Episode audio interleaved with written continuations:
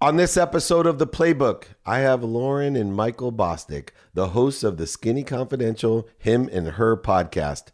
And we're going to talk about don't give in to fear. And these are two experts on that subject matter. Join me for all of this and more on The Playbook. This is Entrepreneurs The Playbook where each week I bring you some of the greatest athletes, celebrities, and entrepreneurs to talk about their personal and professional playbook to success and what made them champions on the field and in the boardroom. I'm your host, David Meltzer. I am so excited because they let the boy out of his cage. I'm here in Los Angeles with two of my favorite people in the whole world who owe me a trip to New Orleans, Lauryn and Michael Bosstick of the Skinny Confidential, him and her show, uh, and more importantly, really great friends of mine. Welcome to the playbook again. Thank you so much for having us. We're so excited to be here. Listen, man, I missed you. I missed you guys. It's been a while. It feels like it's been forever. I know we, we watch your content all the time, and like we obviously Zoom and talk, but like this, the in person connection's been a while. No, we do really look up to you as entrepreneurs, oh. and I think that how you've handled the pandemic with your business is just so amazing and incredible. And I hope on this episode, selfishly, that I get to pick up some tips, tricks, tactics, systems, whatever. Absolutely. And I want to talk about the evolution because one of the, you guys are the real deal. You've been around a long time from blogging on and have seen platforms come and go and seen platforms grow. Um, and I'm trying to be a scientist about this, right? I'm this spiritual pragmatist, the think and grow rich. I think I might have been born from Napoleon Hill because I have such a dichotomy of my being that's very super Buddha, but also I'm ferocious business person. I mean, sports agent turned Buddha is a weird thing to be, but I see the same thing within the context of you two and how the brand and the communication has evolved to suit the audience and the impact. And as business people, I think you know, it's a really interesting thing. Where do you blend the impact with running a business? And I think that's an area that I help a lot of people with is because I spent so many years just figuring out how to monetize things. But I am very open to what, especially Lauryn, you started, which was to help especially women, you know, just to inspire them. Yeah, I think you and I both started very similarly. Like we went in with a certain intention. I think now people come into the space and they're like, okay, how do I make money right now? I came into the space and I was like, okay, I'm going to build a brand, but there needs to be longevity in this, and I need to be very um, thoughtful about how I roll it out. So I didn't try to make money for three years. I did it seven days a week. And I had a, a, si- a side hustle as my job. I think a lot of people nowadays, they have a job and then they do their side hustle. What I would tell you is I would say instead of going out and sort of working for all different kinds of things to see what you like, I would tell you to go get a service industry job, like working at a restaurant and do your side hustle on the side so you can build up what you actually want to do, as opposed to going to work nine to five for all these different people and then being exhausted on the weekends and doing your side hustle. I would sort of flip it.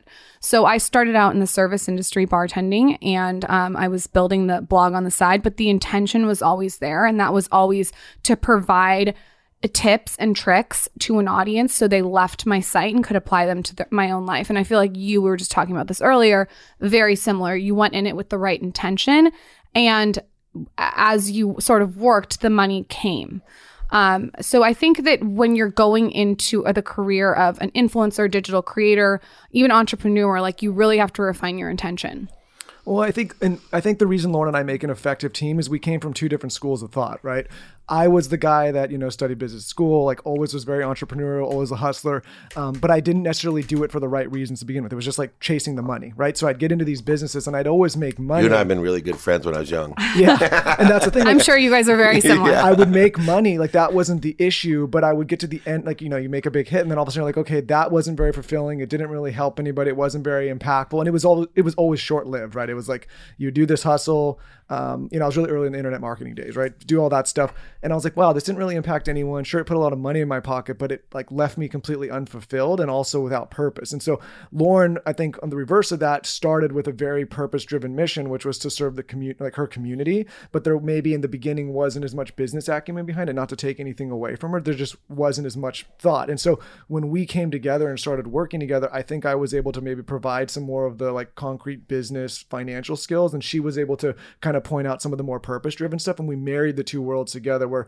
now there's purpose driven businesses that first serve the community, but and then second make money. But the funny thing is, by marrying those two, they've both entities have become much more successful. And I think you have to have that purpose first. You know what's so interesting too is you have these different and differing types of intelligence. So you and I come from a more pragmatic academic intelligence about business, and you're an extreme PhD in emotional intelligence. And this blend, if you think about what Lauryn did, which I love, is people make things too complex. And you were talking about the shift in the paradigm from side hustle to a service based job that provides. What, what was she really doing? Think about it. She realized that all I really need is time and money in order to create a community for my purpose. Exactly. And what people do is they get all mixed up about purpose and they never get to their purpose because they don't realize that all they need to do is focus in on how am I going to have enough time and money to provide my purpose or build a community around my purpose to whatever that may be for you. And it doesn't matter. I always tell people when they don't know your your purpose, it's the thoughts about your purpose that is your purpose. And I know that's a really deep kind of more sphinxy type of statement, but to that point, you know, I'd love to hear kind of the purpose that was behind, you know, you and your community then and how it's evolved. And then, Mike, how you kind of came in and helped that evolution as well with providing, I think, a much bigger platform sure. in order to effectuate the community. Yeah, I think for my purpose, it's always been how can I allow someone to pick up little tiny tips on my site and use it as a resource and apply things to their own life. So everything I do, even from an Instagram story, has to have a reason. So if I'm posting a selfie, I'm telling you what foundation I'm wearing. If I'm posting a mirror selfie, I'm telling you where I found my top and why I like it and why it fits right. If I'm posting a picture of my dog, I'm telling you the kind of dog food that they eat and they're putting, well, we're sprinkling pumpkin on the food. Like there's always a takeaway from that. And I think a lot of influencers go into this with just, taking the selfie, taking the mirror selfie, taking the picture of the dog, but there's no context of why they're posting it. Another thing that was really important to me was, and this will go into Dear Media, but we always have wanted to bring other people up. And when I first started in this industry 12 years ago, everyone was well, sharing. Michael married up, by the way, so you yeah. started really close to yourself. Yeah, right? Michael's so, Michael's so lucky. Yeah, that's true. Uh, she, she, took a few steps down. I took a few steps. I know the feeling, man. I did mean to, to insult you, but I get it. you did. Elevating other people. Um, that's what our mission was: is to bring other people up. So some people, as influencers, they'll just you know, talk about what they're eating, what they're wearing, what they look like, what da da da da. I was interested in what the everyday girl is using for a beauty tool or what tan um, a supermodel or celebrity was using and bringing other people up on the platform, which is why the podcast was such a natural extension to bring people like yourself on and share all these different experts and and ask them questions. I think it's really important as a creator to evolve beyond yourself it can't just be me, me, me, me, me. It needs to be you, you, you, you, you, and then other people coming on the platform to talk. Um, so those are the two things that I think we did. And, and obviously Michael has done that with Dear Media. We had this podcast together. We've had the podcast for I think four years and he saw that there was space. I'll let him talk on it with Dear Media. And now him and his company have elevated like 90 women podcasters. Well, I think what I if I could dumb down like what my basic skill set is in business, I was not the best student. I'm not the best numbers guy, but I feel like I'm a good communicator and a good salesperson, right? And I think if you marry those two, it's like okay, there there's a there's a ability to use that skill set to serve people if you know how to hone it in the right way. So when we started the podcast, we started it with the intention, we didn't have any intention to make money, right? It wasn't like this was one business, I'm like, okay, we have our other business, we have our side hustles. Let's do this podcast together to serve a community. But along the way, what I realized and what I pointed out to other creators is it's okay to monetize that service as long as it's never at the at the detriment or harm to the community or to the people that are paying, right? So I firmly believe that it's okay for creators to make money on their content as long as they're not as long as they're not sacrificing the trust and ability to serve their community to that community, right? So um, when we got into the podcast space, said number one is always serve the audience, teach them something, have guys like yourself on the show, um, and maybe be a communicator that's a conduit to that information so that they can go and enhance their life. At the same time, when it comes to monetization, recognize that if you build a collective pool large enough with a like-minded audience that is interested in whatever product or service may align with that show, that's also okay. You're serving that brand and all the people that work in that brand and have jobs there. You're serving your community by offering them products you believe in while also giving them good information. And so I think what I was able to do with the podcast and the network now is show other creators that one, you first service your community and make sure that they're happy and learning and growing and feeling empowered. But two, you're also being able to monetize and run as a business. I think there's this misconception with influencers and creators and podcasters that they, they're not entitled to revenue. But as you know, this takes a lot of time, a lot of effort. There's a lot that goes into it. And a lot of times, like, you know, Taylor behind there producing and and and your team, you have all these people that you're supporting. And so it's figuring out how to marry those worlds together while also putting the community first and serving them and saying, hey, you know, yes, we are making money here, but hopefully you're getting more value in proportionately to them to what we're getting. Yeah, one of the things that I looked at was segregating the content itself because you guys are such extraordinary content creators, and it's like, okay, everything I have is free. Mm-hmm. And I see that same is basically true for you, right? Everything's free. And if you're willing to do the work and figure it out, you don't have to pay for anything. Yeah. I got my own search engine. Go go to it. But if you want clarification or access or relationship capital or just an accelerated model of learning, then I want to be able to quantify and articulate the quantified value that I'm asking to be, you know, great less than what I'm gi- giving, right? So it's just a mathematical equation. And I think uh, one of the things that talking to you, Michael, that I find interesting is with your personality and your experience, did you have to go like I did through some sort of transformation where you're so tempted in the space to oversell, back end sell, I'm sure you didn't lie or manipulate or cheat anyone, but I did that early in my sales career. um, but Lauryn you and I know, were just talking about this. I had to go through what Lauryn said it was my midlife crisis, but it happened about 25 I'm years so old. happy though it happened at 20. It did happen at 25 years old. You're Yeah, I mean, this is a it's a quick He was a little peacocky. No, I mean, listen, I, you know, when you chase money for the wrong reasons, Yeah. and I would put myself in that box.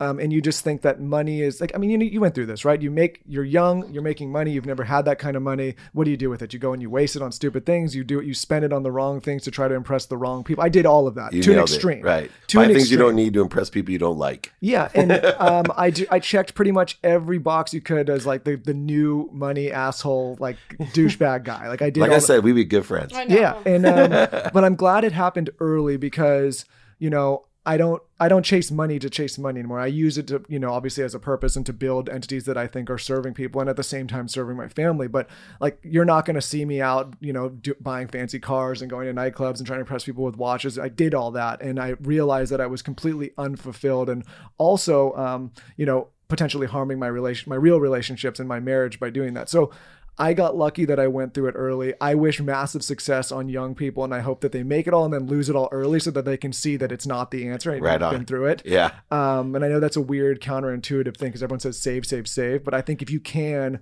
get your face smashed in a little bit early on in your career, make the money, lose the money, and realize it's not the end all be all, that you're in a much better place to to grow later on.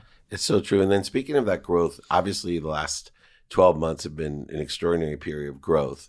And I looked at it probably as you two that, wow, there's so many problems and such a big need. How can I fill it? And through that came, we were discussing before the show, all this extraordinary opportunity where other people focused in what was missing, what they didn't want, what other people were telling them.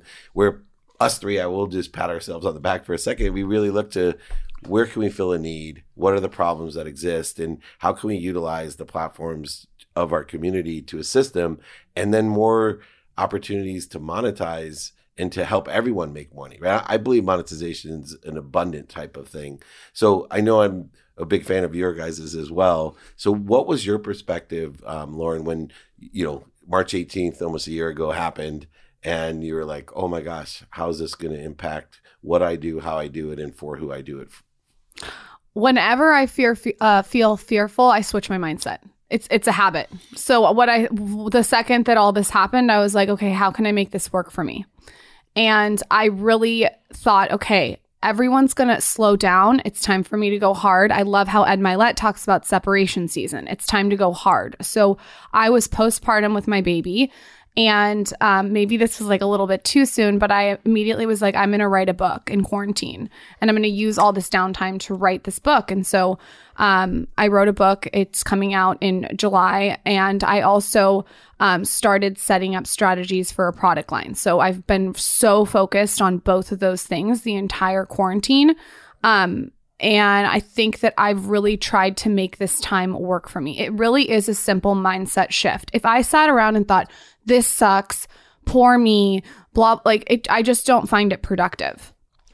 I mean, I think you've seen this from our content. Lauryn and I are sometimes outspoken characters that can catch some flack because my my entire life, and I think Lawrence too, like I have always questioned the status quo. Like, and I got in trouble in school because a teacher would tell me to do something or tell me there was a reason I do something. And my my first response is why, why, and I asked why fifty times until I'm like, oh, okay, What a nightmare to be married to, huh? But why? why? I think you got kids already. March 18th happens, and everything you're seeing on the news and everything you're hearing from people online is that this is the end and it's so terrible and we can't do anything and it's time to just stop. And like for me, I just kept saying, why, why, why? And I looked at the current landscape of what was going on. I said, okay, where's the opportunity? How is this happening for me? I think that's such an unlock. I know that you've talked about it. I know Ed Mylett talks about it.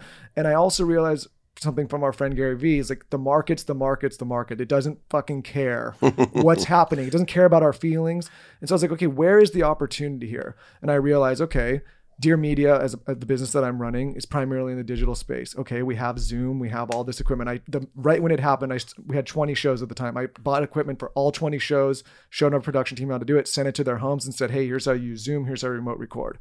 During that quarantine time, because of that different kind of thought pattern instead of saying oh this is so terrible thinking i thought how is this happening for me? We went from 20 shows on the network to close to 60 we you know doubled revenue. We tripled the size of the team. We grew in a time when everyone was saying there was no opportunity. I said well there is an opportunity to do something different and new. And i think it's just a mindset switch. I obviously acknowledge that there's a pained point in the world and that we're in a fortuitous position to capture digital content and many businesses weren't. But I just never saw the point in sitting around and feeling sorry for myself and feeling like, hey, there's no like there's no opportunity. I, I know that's a for sure that's a sure path to failure. So my mind always goes to why and how do I how do I find an opportunity here? Yeah, I agree. And I think there was three schools of the people that I knew, like Ed and us, that came in, leaned in, and said, "Hey, this is either for or through me." Right? I'm a big through me person, so I'm even thinking about it. You know, I I, I sell or buy through me for others, and I kind of look at it that way. But then there's the stable people that just I'm going to keep everything the same. You know, like I'm just going to be Ooh, stable. Let's talk about that because that's not e- that's not either. There there was people that are just I'm just going to be stable. Right. That's an interesting topic. I, right. Yeah, I've only heard people that are that have These just two. yeah, I've only heard both ends, but that is interesting. You're right. There are some people that are like I'm just going to kind of coast by. Which by the way, anything is fine, Right. but don't complain about the circumstance that you're in. Yeah, or look for what you don't have now, which is where I wanted to go with this is look, we're in an interesting time now because you can see the light at the end of the tunnel. The fact that I'm in your studio now is proof that, you know, we have a light at the end of the tunnel, that, you know, we're going to figure this out. And I think all three schools of thought, the people that leaned in, they're prepared, but then they're thinking, okay, I leaned into this. How much is going to go back to being nor- to the old way, and how mm-hmm. much will remain the new? What am I going to keep? What am I going to throw away? Then you have those stable people, which I actually feel the the most sorry for, right? Because you're constantly working just to stay the same, and yet the universe guarantees that it's going to change, accelerate, and grow at all times. And so you're actually creating voids and shortages by trying to stay the same. People don't see that. And then, of course, the electrons, they're always going to see what's missing. And so there's just going to be more missing for them. How do you see those two schools of thought of what do we do, the people that have gone and leaned in seven days a week again, you know, all four through us, and compared to the people that just, I'm just going to maintain. Now, that maintenance may not do it coming out of the other side. I'm very, very thoughtful about the content I consume. I only watch three to four people's Instagram stories a day. I do not watch 20 Instagram stories. I feel like that's such a waste of my time. I also am, am very careful of not No TikTok? scrolling. Um, I'm not, I don't watch a lot of content. I, I really, really try to not watch a lot of content because when I do, I feel overwhelmed. So I think a lot of Me people too. have have taken this pandemic and consumed triple the amount of content that they're used to consuming and I think this is such an important topic to talk about it's it's content fatigue it's like when you've consumed so much content you don't even know what you think Um, so even like y- yesterday was a Sunday, and so I consumed more content than normal, and I caught myself like, okay, Lauryn, you got to pull back, stop, because when you're just sitting around watching what everyone else is doing, it can be incredibly unproductive. And if you add up, say you watch someone's Instagram story every single day, that's a minute a day for 365 days. That's a lot of time spent on someone's life that that maybe it's not even bringing you value. If it's not educating, entertaining, inspiring, doing something where you get offline and actually put into uh, and you're proactive about it, like it's kind of a waste of time. So I think that this time has been spent with maybe too much content consumption, and we need to be really aware of that and how to make it work for us, not against us. my I, you know i study a lot of you know we've all been like students of this digital era right and i Yeah. and i think the one thing that i've noticed and i talk about this a lot when lauryn and i are just you know out to dinner or whatever is you know one thing i think that has um shown social media to be somewhat of a liability in some ways for people that don't know how to contextualize it because i don't want to because listen it could be a tool or it can or it can be uh, not a tool but for people that don't know how to contextualize what's going on this is a it's a massive uh, tool and mechanism to to spread fear if you don't know how to step back from it and contextualize what's actually happening in the world right in on, on in March and for the rest of 2020 if you were to tune into the news cycle or social or Twitter every day you would think the world was fucking blowing up it was over and what I what I like about it is there's a there's immediate access to information. What I dislike about it is there's immediate access to information. Right? The, when when something bad happens in the world and everybody starts talking about it and it, and it amplifies it, it's and, and you don't have context to be able to step back and say, wait a minute, like, am I okay or am I not? I'll give you a perfect example. We were just in Texas during this snowstorm that we moved out there. Oh, geez. and it was really terrible for a lot of people. But the the magnitude that you would think that it was if you tuned into media and you turned into social was much different than what we were actually experiencing. Yes the water was out. Yes it was cold. Um, yes we were a few days without power and all that stuff. But the the mass hysteria on social didn't help people be able to navigate okay like this is going to end. I got to conserve water. I got to be practical. Like human beings survive without power and water and electricity and cold for thousands and thousands of years. And so what i was trying to tell people is like take a step back realize yes this is a challenging time but if you if you get sucked into the world of social and it and it makes you spiral like you're not going to think clearly. You're going to be coming from a fear-based state of mind. You're not going to be able to operate efficiently and you're going to make your situation way worse. And i think you can allocate that mindset to the pandemic to the election to the protests to you know this power outage we just had in texas like if you give into fear you're going to make bad decisions and it's going to get much worse for you What I love about both of you is you subscribe to not only having a, the right mindset, no matter what the situation is, but the heart set is tied into it. Uh, especially when you started creating your content, right? You talked about the reasons, the impacts, the capabilities of the content, and how people are going to feel about what you're doing. That's the most important thing. How is the user going to feel when they leave? Right. And if it's ma- if it's making them feel bad, like I, I always want them to feel like they learned something to to apply to their life. It has to be a resource for me. yeah. There's lots of different strategies out there. Mine's not right. Oh, and platforms, right? I mean, Yeah. that doesn't work on TikTok. You're not going to learn any lessons on there. You got to be very entertaining. Right. Um, last question, real quick, too. I have to ask. So, obviously, we go into certain situations where there's accelerated change and growth, and someone that is lesson based, like both of you, obviously come out of it with lessons of like, God, I didn't know what I didn't know. For me, it was, I can't even comprehend the size, scope, and scale in which we live. like the size, scope, and scale of our audience potential, of the universe. Uh, you know, all these things came out of, for me, of the humility that's involved. Of wow, I, I so much to know. You know, and I just still kind of fell in and let my ego sway me that oh, you know, I'm an expert at this or I'm good at this at least. And I'm like, the big lesson for me was, man, you'll never get to infinity just try to try to grasp as close as you can to what infinity was. Um, for you two through this process, what was your biggest lesson that you've learned? Oh, that's a good question. Um, my biggest lesson probably didn't have to do with business. It probably had to do with the fact that I just had my daughter and I went into that with my ego. Like I had such an easy pregnancy. I'm going to get out of this and like it's going to be smooth sailing. And it wasn't. And that hit me on my ass. So that experiencing that while I'm trying to run a business while I'm trying to have a husband was was very difficult and I think that people need to talk more about how gnarly postpartum is. Like it's not a joke. I'm sure your wife has told you this. Oh, yeah. You feel you feel like you're wearing a, a suit. You don't feel like yourself. You feel overweight. If you're breastfeeding, that's a whole thing. Your breasts, you got the baby crying. And then on top of that, you're also a business owner trying to navigate a pandemic. I mean, it's a lot. And you have a husband that, no matter what, can And not- a- never understand. Now, a husband that wants a blowjob. No, I'm just kidding. No, Like it's I like said, I only have never fucking two hands.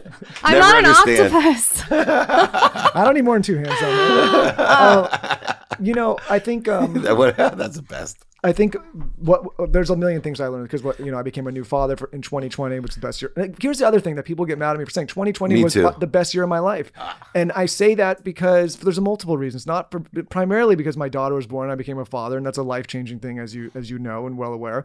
Um, you know, moved to we moved to Texas. Texas. I learned how to operate a company in a completely different way, remotely. You know, with you know 30, 40 employees and all these shows. So that was all great. But I think the that I know there's a lot of listeners that are that come here for business and mindset, and I think the biggest thing that I witnessed and learned myself in 2020 when it pertains to that is we have lost the ability to sit down and focus on singular tasks right like we get we get pulled out of these tasks so often because we're too connected or and, and what i realize is I took the time in 2020 to really, really focus on in my personal life, my family, in my business life, my business. I put blinders on. I didn't pay attention to what's going on in the news. I didn't pay attention to what people were saying on social. And because of that, we had a growth year. And I think you you you can look, you could take a year like 2020 and you can get thrown in all these different directions for things that are outside of your control, or you can sit down and realize, okay, what is in my control and how do I completely focus and zone in on that to move forward?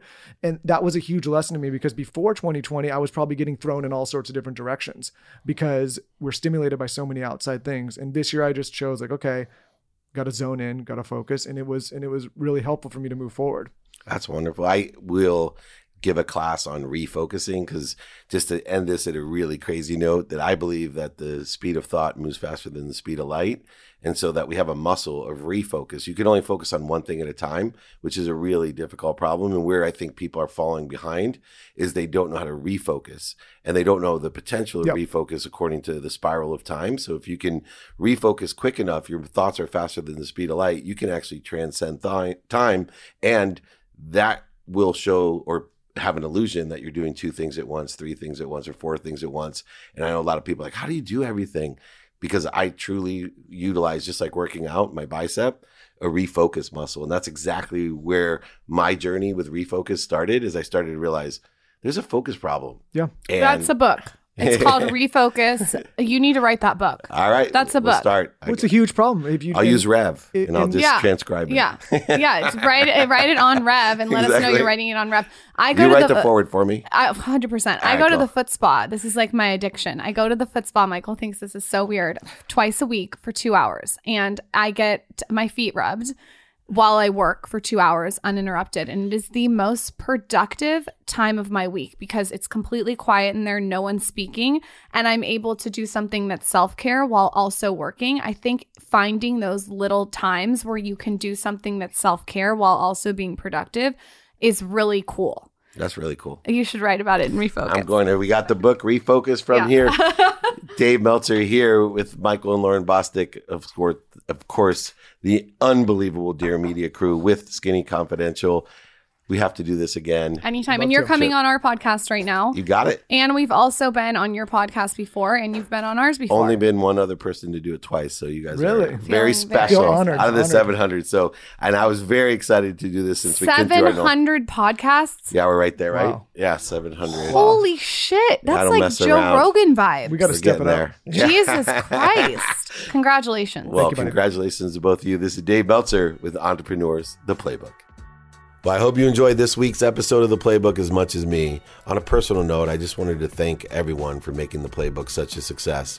Don't forget to continue it by sharing, subscribing, and listening to your favorite episodes. This is Dave Meltzer with The Playbook.